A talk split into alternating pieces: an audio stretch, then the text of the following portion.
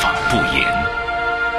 非道不散。明确你方的诉讼时间在第三方网站上2万以上。你说你现在到底你能不能了解7年之后？2020年警法时空，更多知识，更多理性，更多保障，更多福祉。大家好，欢迎收听今天的警法时空，我是姚博。2020年注定是要被写进历史的一年，疫情打乱了我们的生活节奏，也让我们对生命有了新的认知，更让我们感到了中国人风雨同舟的凝聚力。新问中介公司北京分公司已经跟第一期我也不知道是怎么拿回来了，后来发现没有人做裤子，怎么太没素质。警法时空和你一起从法律的角度关切和盘点这不平凡的2020年。2020年是不平凡的。近期在我们的警法时空当中，我们一起盘点2020年那些不同领域的焦点的法治事件，比如说发生在房地产行业的，发生在消费领域的，以及呢发生在互联网和科技、金融等领域的。今天的节目当中呢，我们继续说2020年的房地产行业的那些热点事件。在上次节目当中呢，我们说到新冠肺炎疫情，那也肯定是2020年房地产行业最大的黑天鹅的事件。居民长时间生活的范围呢都是在家中，房企销售的业绩也一度跌落到了谷底。不过呢，咱们北京市随着防控疫情取得成绩，这住宅类消费的需求疫情稳定了之后迅速得到了复苏和回升。从房屋的销售量的角度来讲，销售量比2019年还略有提升。不过在上次节目当中呢，我们的节目嘉宾也说，去年呢要说房地产行业的重灾区，那应该是商铺经营性的住房的持有者他们了。因为呢，您想停工停产，哪个停的不是房子啊？绝大多数行业的停工停产都意味着对房子的需求的减少，使用的减少。所以呢，对于商住两用、纯办公性质的商铺，我们的节目嘉宾呢也提出自己的一个提示，大家呢在购买的过程当中还是要综合考虑，慎重选择。在上次的节目当中，我们还说到一个问题，就是呢，随着我们北京市房屋市场的调控，那么这几年呢，北京市的房屋价格的这个市场总体来说平稳，比最高点的时候还略有下降，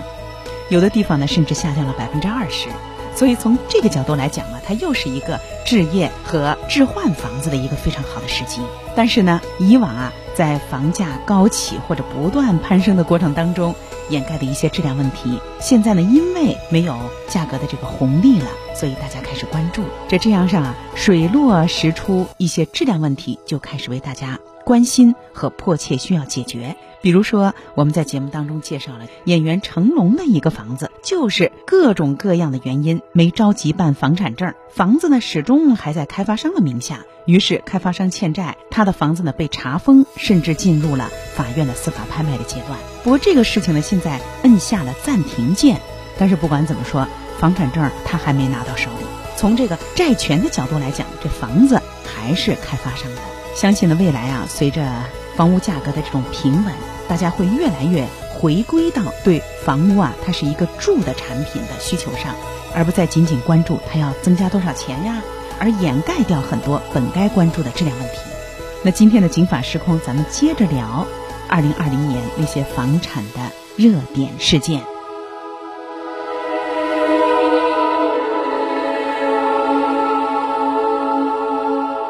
12月18号的时候，国务院召开了一个新闻发布会，其中呢涉及到的主题也比较多，和房地产有关的。新闻发布会提示，2021年住房租赁市场是重点监管的一个行业。为什么呢？咱们也能想到总体来说，相对于租房人来说，买房人呢是有产者他呢只是小房子换大房子，有一套要不要再买第二套这个问题。而对于租房人来说呢，相对呢都是比较年轻的年轻人，恰恰是一个城市的创新的一个活力，而且呢收入又比较低，人群呢又比较多。所以呢，2021年租赁市场是国家呢作为行政管理、政府监管的一个重要的一个领域。本市呢也在2020年专门出台了一个住房租赁的一个相关的管理条例，其中呢对各家中介也有相关的要求，比如说不能加价呀等等啊，你可以挣手续费，但是你不能再加价了。我觉得这个定得特别好，因为你是个经纪人啊，那你加价的话，那你为什么还要挣这个中介费啊？你不就是挣差价了吗？所以呢，这个行业啊，我相信2021年租赁市场的走势会更加的正常。但是呢，咱们还得说说这个2020年。其实北京还好啊，在一些外地出现了一些中介啊拿了钱跑了的这种事儿。不过北京小伙小李也遇到了这样的一个事儿，他在一家叫程什么什么的一个小的咨询公司处租了个房子。这实际上不是个中介公司啊，是一个小小的一个咨询公司。那咱们一块来听听小李遇到了一个什么事儿。财务对，哎，砸，使劲砸你的。充电好，哎，我看见这样的，随便，这个不动，这个不动，没关系，随便。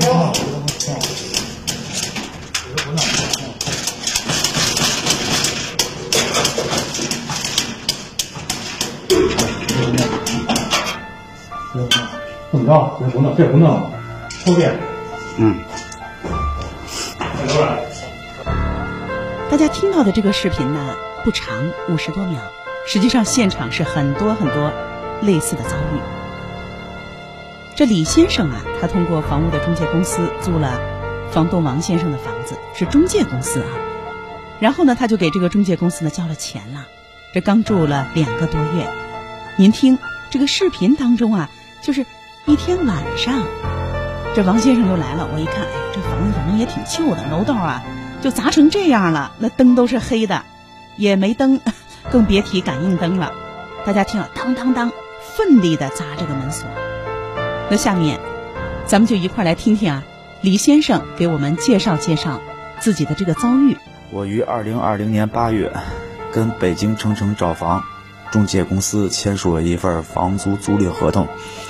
租赁地址是北京市朝阳区东郊木材厂宿舍，付款方式是年付。因为签约过程是在三彩的小程序上签的约，云签约，所以目前只有合同复印件和付款证明。中介公司也就是城找房于2020年10月底，北京分公司已经人去楼空，中介的员工已经联系不上。经过私下了解，我租的房子的房东和中介公司签署了为期12个月的委托代理合同，并且房东已经2个月未收到合同约定的房款。按照房东和中介签署的委托代理合同当中的一条违约条款，房东有权在30天内未收到合同约定的房款时，可单独解除合同。所以现在房东以此为由暴力收房，房东带其家属无理由的拆除了该房电表，并且将防盗门加锁，并用锤子将防盗门的门锁敲坏，导致我无法进门。双方报警，边防派出所出警并做了笔录。经过民警的3个小时的调解，房东不同意和解。双方出了派出所之后，房东又返回租赁处，在门口进行无赖的堵门。不得已，我先行离开，在11月3号早上9点，带着朋友和租赁协议返回房屋门口，自行的用角磨机切断锁链才回到家中。11月3号晚上7点半，房东又带人来骚扰，报警。房东被民警带回派出所进行录口供。我因为房东把门锁敲坏，所以无法去派出所。派出所民警打电话进行协商，现在不知道如何是好，不知道如何维权，找不到相关单位进行维权，同时还坚受着房东的暴力收房骚扰，也找不到中介公司进行索赔。在节目当中，我也请到了2位嘉宾，一位是我们的老朋友，北京云正律师事务所的主任，本市房产物业纠纷的专业律师李红云；一位呢是我们的新相识，中经联盟土地金融专委会的副秘书长，自媒体地产瑞观察的创始人蓝亚红。咱们也请2位嘉宾啊，在这个过程当中为大家点评这些热点事件。2位嘉宾好。这一期节目播出了之后，很多听众朋友对这个其中啊这个焦点问题啊都非常想知道，那这到底啊这房子到底应该怎么办？房东好像也应该收房，因为人家没收到这个房租。房客呢，好像也应该住，因为人家付了钱了。那这个啊，实际上呢，不管是北京还是其他城市，都是今年的一个焦点问题。那下面呢，咱们就请洪云律师给我们说说啊，在这个音频当中，这小李提供给我们的音频当中啊，这个房东啊，趁着月黑风高，打着手电，就可以说暴力砸锁。那您给我们说说，您觉得中介给跑了，留下这俩就是一对被害人啊。但房东呢说我没收到房租，这是我家，你给我出来砸锁，你觉得他的这个做法违不违法？如果说房东他出租房屋是和这个公司签订的合同，他暴力驱赶承租人呢，就是违法的，因为承租人的租赁合同没有到期，而且呢房租也是按时交的，所以呢他对这个房子是有合法的居住和使用权。如果在他合法使用期间，房东暴力的去驱赶这个承租人，那么就侵犯了他对房屋的一个合理的使用权，所以房东暴力驱赶承租人是违法的。那您说的这个违法，它违的是什么法？对，其实就是侵犯了承租人对房屋的一个居住使用权，属于一个侵权行为。当然，违反的是民法啊。如果没有造成身体伤害，是构不上刑事犯罪的啊。所以说呢，根据合同的相对性来说，如果说房东想要找自己的收回房子，或者是说想要收到房租，那要看他跟谁签的合同。那如果他跟这个公司签的合同，实际上是公司没有履行义务，并不是承租人没有履行义务，所以说呢，他是不能暴力去驱赶承租人的。房东和这个中介签的合同，中介跑了啊，但是呢，房东没拿上钱，房客呢也跟这个中介签的合同，房客呢已经交钱了，看上去呢这两个权利好像是一样的三方关系，但实际上，洪云律师呢认为，可能这个房客的这个租住权，比你这个房东的受益权。啊，就是收到利益啊，受益权、财产上的收益权要更大，因为它是一个更基本的人的一个权利哈。因为呢，承租人和公司签了合同，承租人没有违反合同，而且是按月交了租金，按照合同交的租金履行了合同义务。没有履行合同义务的是公司，那房东是跟公司签的合同，是公司违反了这合同的约定，不是承租人的违反了合同约定。所以说呢，承租人他是守约的，那房东只能去找公司去承担这个违约的责任。明白了，这不是一个简单的三方的关系，对哈，而是呢，房东这事儿啊，你跟谁签的合同，你应该去找谁。那这个问题呢，我们就啊为广大的这个租客和房东啊厘清。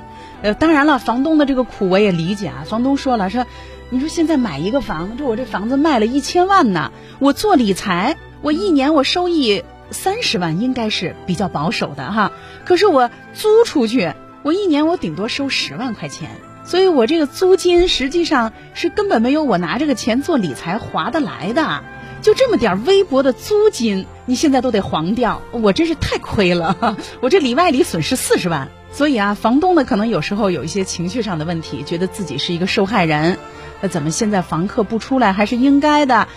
感觉到处境确实比较尴尬。那洪云，您觉得那房东要是遇上这样的事儿，那吃哑巴亏啊，替这中介买单啊，房东怎么办啊？其实房东啊，既然房东跟中介公司他是有这个合同关系的，那么他可以依据合同去起诉这个中介公司。有可能这个公司呢，它不是中介公司啊，不管是什么公司跟你签订了合同，根据合同的相对性，那么谁违约了呢？那你就可以去起诉他，履行你的权利。但是我觉得啊，现实生活当中，你房客在里面住着啊，我就拿着民法典挂在门上。拿着侵权法挂在门上，估计也当不了过年的护身符。对，房东呢，如果想给你制造一点儿你不愿意看到的一些困境，其实也比较容易。这咱们不能光是啊从这个法律的角度替大家讲，还得考虑具体的这个问题解决办法。因为广州啊，在12月底的时候就明确说不许断水断电，不许砸门，那就说明那就是有人断水断电了。那您觉得在这样的情况下，实际上房东和房客都是被害人，如果说到您这儿来，那您有没有什么解决问题的方法呢？其实我们首先是建议大家呢相互的去调解。怎么调呢？就把中介公司呢就不用去考虑了，就是房东跟承租人直接的去协商，那么之间呢相互的让一步，承租人呢也不要说我交了租金了我就住着，但是呢日夜的骚扰可能也会比较麻烦哈。当然了，房东呢也可以是跟承租人直接协商，是双方让一步，是不是直接把租金交到房东，还是说咱们双方的都免一部分租金，然后呢或者是说这个通过什么样的方式去协商，也比如说还是延期呀，还是免租金呀，双方根据具体的情况，比如根据合同什么时候到期来双方去协商一下，能不能直接的去签订一个租赁合同。如果当然人家承租人愿意继续居住的话，那么你可以直接签订租赁合同。那这个问题您看实际上全国现在有很多这样的情况，这个深圳啊，还有其他几个城市，上海啊，南京啊，都有这个问题啊。这等于这个烂摊子让房东和房客各让一步来解决了，那房东和房客实际的损失怎么办？我们说房东跟承租人直接签协议也好，协商解决也好，只是解决他们的现实问题，并没有让他们放弃自己的债权，也没有让他们放弃自己的任何权利。当然对中介公司该起诉的还是可以去起诉的，如果说这公司有钱的话，那么你可以申请强制执行，如果说走了破产程序，你一定要作为债权人去申报债权。那亚红，这疫情下有很多问题，可以说疫情加剧了房产中介的这经营的困难，可能一开始他们也是英姿勃发是非常想创业成功的，但是没想到呢，这当头一棒，特别是小公司，可能做着做着，一开始是抱着很好的想法，后来呢，就慢慢的产生了不好的想法哈。但是呢，我们还得看清这个现实，就是疫情呢，有可能在很长时间内对很多行业、很多地区和国家还有深入的影响、深刻的影响哈。房东和房客有哪些呢？自己作为一个房产行业的财经媒体人，自己的意见和建议。我觉得这个受疫情影响确实是挺大的，包括这个公寓啊，还有商业类的啊，这个作为房东呢，我觉得就是站在房东的角度呢，就是因为我们都有一个就是市场的一个就是公开的一个行情嘛，就是如果有中介给你很高的一个价格收你的房子的时候，其实也要留一个心眼儿，就是不要贪多，这个便宜不好占嘛，对吧？然后作为这个租客呢，其实你也不要指望去租到很便宜的房子，比如说去这个周边的中介问问啊，这个你想租这个房子的地段，这个市场价怎么样啊？然后呢，上网去搜搜，就是有没有一些这个要对接的那个中介的负面的这个评论啊，还有就是说查查声誉啊，对，还有就是说我们再去找一家中介或者是这种互联网类的公司去租房，或者是这个往外出租房的时候呢，其实你也可以看看它是不是有正规的营业执照啊。什么叫正规的营业执照啊？就是在不是都带着那钢戳或者是红印章吗？就是在工商部门注册的嘛，因为现在其实我们很好查的，其实你可以在天眼查呀或企查查上去查查它的这个注册情况，还有就是它有没有在您讲的这个位置悬挂它这个房地产经纪从业资格证这些证件啊，这些其实我们都是可以去看到的。我觉得这些就是你只要去做到了，然后不要指望着这个租到很便宜的房子，也不要指望着把自己的房子往外出租的时候租一个很高的价格，我就觉得就不会发生类似的事件吧。这个如果是你是从第三方机构而不是从个人手里租房的话哈，你就要去查查这个机构有没有负面的舆论，就是有没有被投诉过啊这样的。然后另外一个呢就是如果他给你的价格特别低于这个市场价格，一次性让你交很多月份的租金的时候，你就要保持一个警惕的这样的一个视角。不过啊，红云律师，我多说一句，就是小李他在向我们栏目投诉的时候呢，张口闭口说这个所谓的程程啊是一个中介公司，但是我看了他发给我的合同，那个公司只是一个咨询公司啊。那您给我们说说相关的风险防范吧。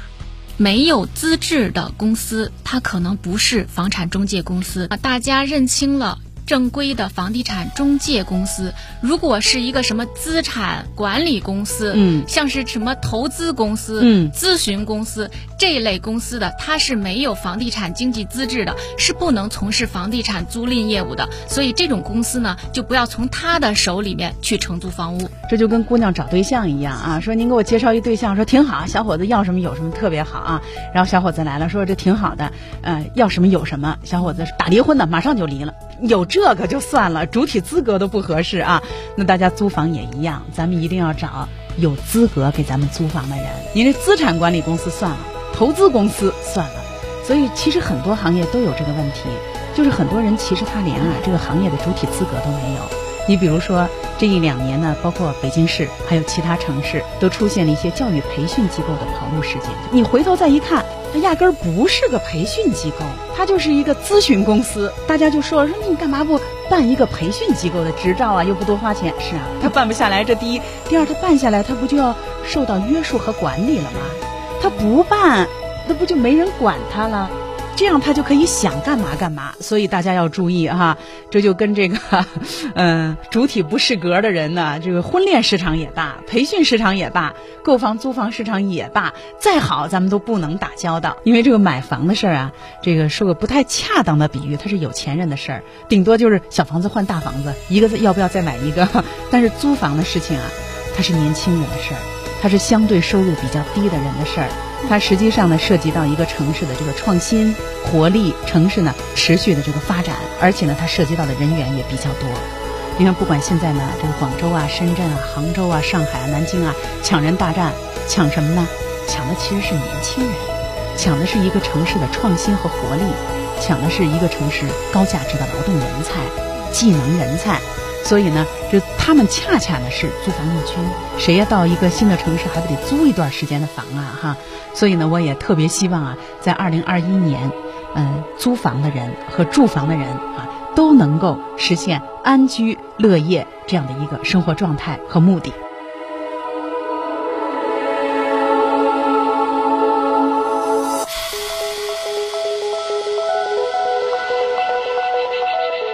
2020年。注定是要被写进历史的一年。疫情打乱了我们的生活节奏，也让我们对生命有了新的认知，更让我们感到了中国人风雨同舟的凝聚力。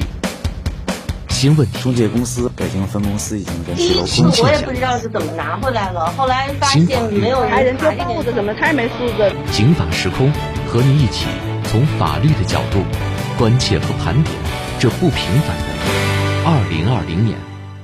欢迎大家继续收听今天的《警法时空》，我是姚博。说完了回顾，咱们用最后一点时间啊，说说这个2021年的趋势的预测。2020年在疫情防控常态化，而且呢，整个社会管理啊对疫情的防控更有经验的背景下，二位觉得房地产的政策啊会有什么走向？价格会有什么走向？或者说2021年的这个和房产有关的纠纷会有什么样的走向？那洪云律师，您先给我们预测一下这个纠纷吧。您觉得2021年那么房产的纠纷可能会集中在哪些方面？就是也是根据我们实践当中来的啊。一个呢，我们觉得因为有疫情嘛，可能很多开发商呢他会资金上出现问题，所以2021年有可能一些会出现一些楼盘的资金的断裂呀，就是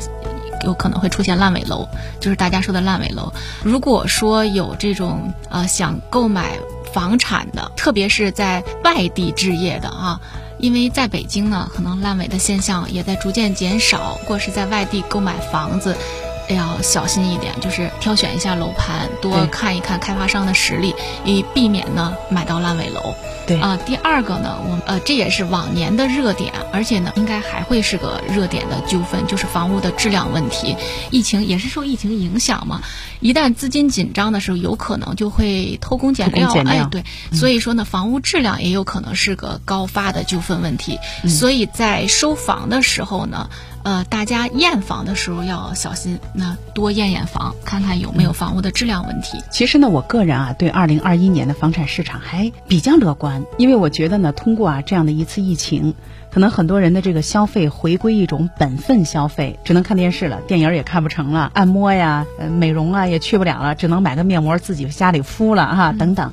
但是呢，对于房子的这种更美好的居住环境的向往，在这一次的疫情的这个刺激下，可能大家更有决心了。你比如说以前住个2室1厅，咱们也知道90平米以下叫过渡房，140那才叫基本舒适型住宅。可能呢一直想，我90换个140吧，可能孩子就有自己独立的这个起居间了。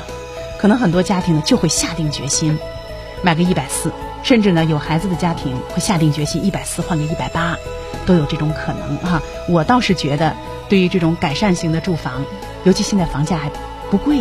还有下降了，可能呢还会有一定的这方面的刺激出来的需求。那亚红，您有哪些房产市场的这个趋势的预计？就是如果从全国情况来看呢，就是分化情形比较明显就是不同的区域、不同的城市，甚至城市板块的内部都有分化。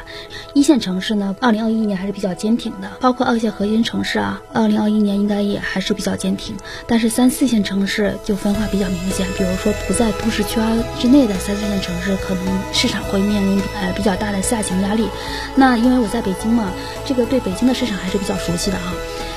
北京的市场呢，从2020年的表现来看，就像刚才姚博老师说的一样，其实改善型这个产品是市场成交的主力就是因为疫情期间长时间的居家办公需求让大家这个居住的理念发生了一些变化。在买房的时候，比如说对这个社区的环境对这个物业服务包括对这个室内空间的设置都有了一些新的变化。所以改善型的产品在2020年的北京楼市成交的还是比较不错的，就是几个网红盘都是这类的，比如说在5环沿线，然后总价在千万级别的上下，然后配套比较成熟的，都是这类的项目成交的比较好，比较不错。然后说到2021年的这个市场呢，这个北京楼市来说呢，就是由土地供应结构变化带来的，2021年房价应该是一个上涨的。您觉得还会涨一些有的专家可能预测说10%这样。那不少对。但是为什么呢？其实它并不是说这个一个就是可能你一听10%觉得是一个比较大的涨幅其实如果要是了解一下就是北京的这个整个房价的变动的情况来看，你可能就会有不一样的看法。因为北京是就是4年来从2016年930政策出台以来，是这个全国楼市执行这个限购限贷政策是最严厉的地方嘛。对。但是另外一方面，北京呢，在过去的几年里，大量供应了这种限竞房，就是限房价、竞地价这种房子，所以它无形之中对于这个房价也是有一个平抑的作用的。但是好像这个地块的供应未来会减少啊。对。大概我数了一下从2016年开始到现在，大概供应超过了100多块的这种限定房了。但是呢，从2017年开始，就是有那么就是2块纯的商品房用地入市，然后之后呢，慢慢的就到今年吧，就转向了这个纯商品房用地为主了。所以呢，就是等于到2021年的时候，北京的这个楼市供应的主力由限定房转向了纯商品房。那纯商品房政府不限价了，所以它自然而然的就会带来一个房价的增长啊。另外一个因素就是北京现在的房价的确是在一个底部了，因为自2016年930政策以来吧，相当于这个房价均价比2017年高点的时候大概降了20%。对，所以从几个因素综合来看吧，2021年北京的房价应该是上涨的。当然了，这个上涨也不可能涨得太多因为行业呢进入了一个稳定的阶段。如果说2021年行业呢有很多不确定性，但是呢，房价微调上涨可能性还是有的，因为呢，它有供需关系、政府管理多种因素来控制。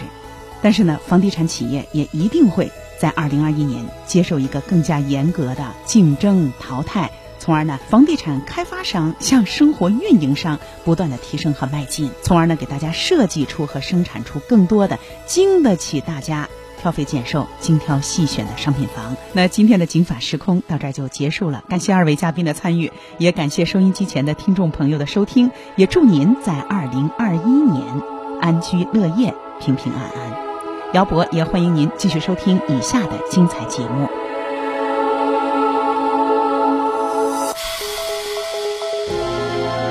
法律博大精深，却也鸡毛蒜皮，看似白纸黑字，实则如影随形。公债务到底是什么意思？如何让法律给您的生活带来更多的平安和保障？现在起，请在微信公众号里搜索“警法时空”或“姚博1039”，不仅有警法时空往期节目内容，更有公益律师及时回答您的法律咨询。这个问题，你可以一个贴身贴心的私人法律顾问。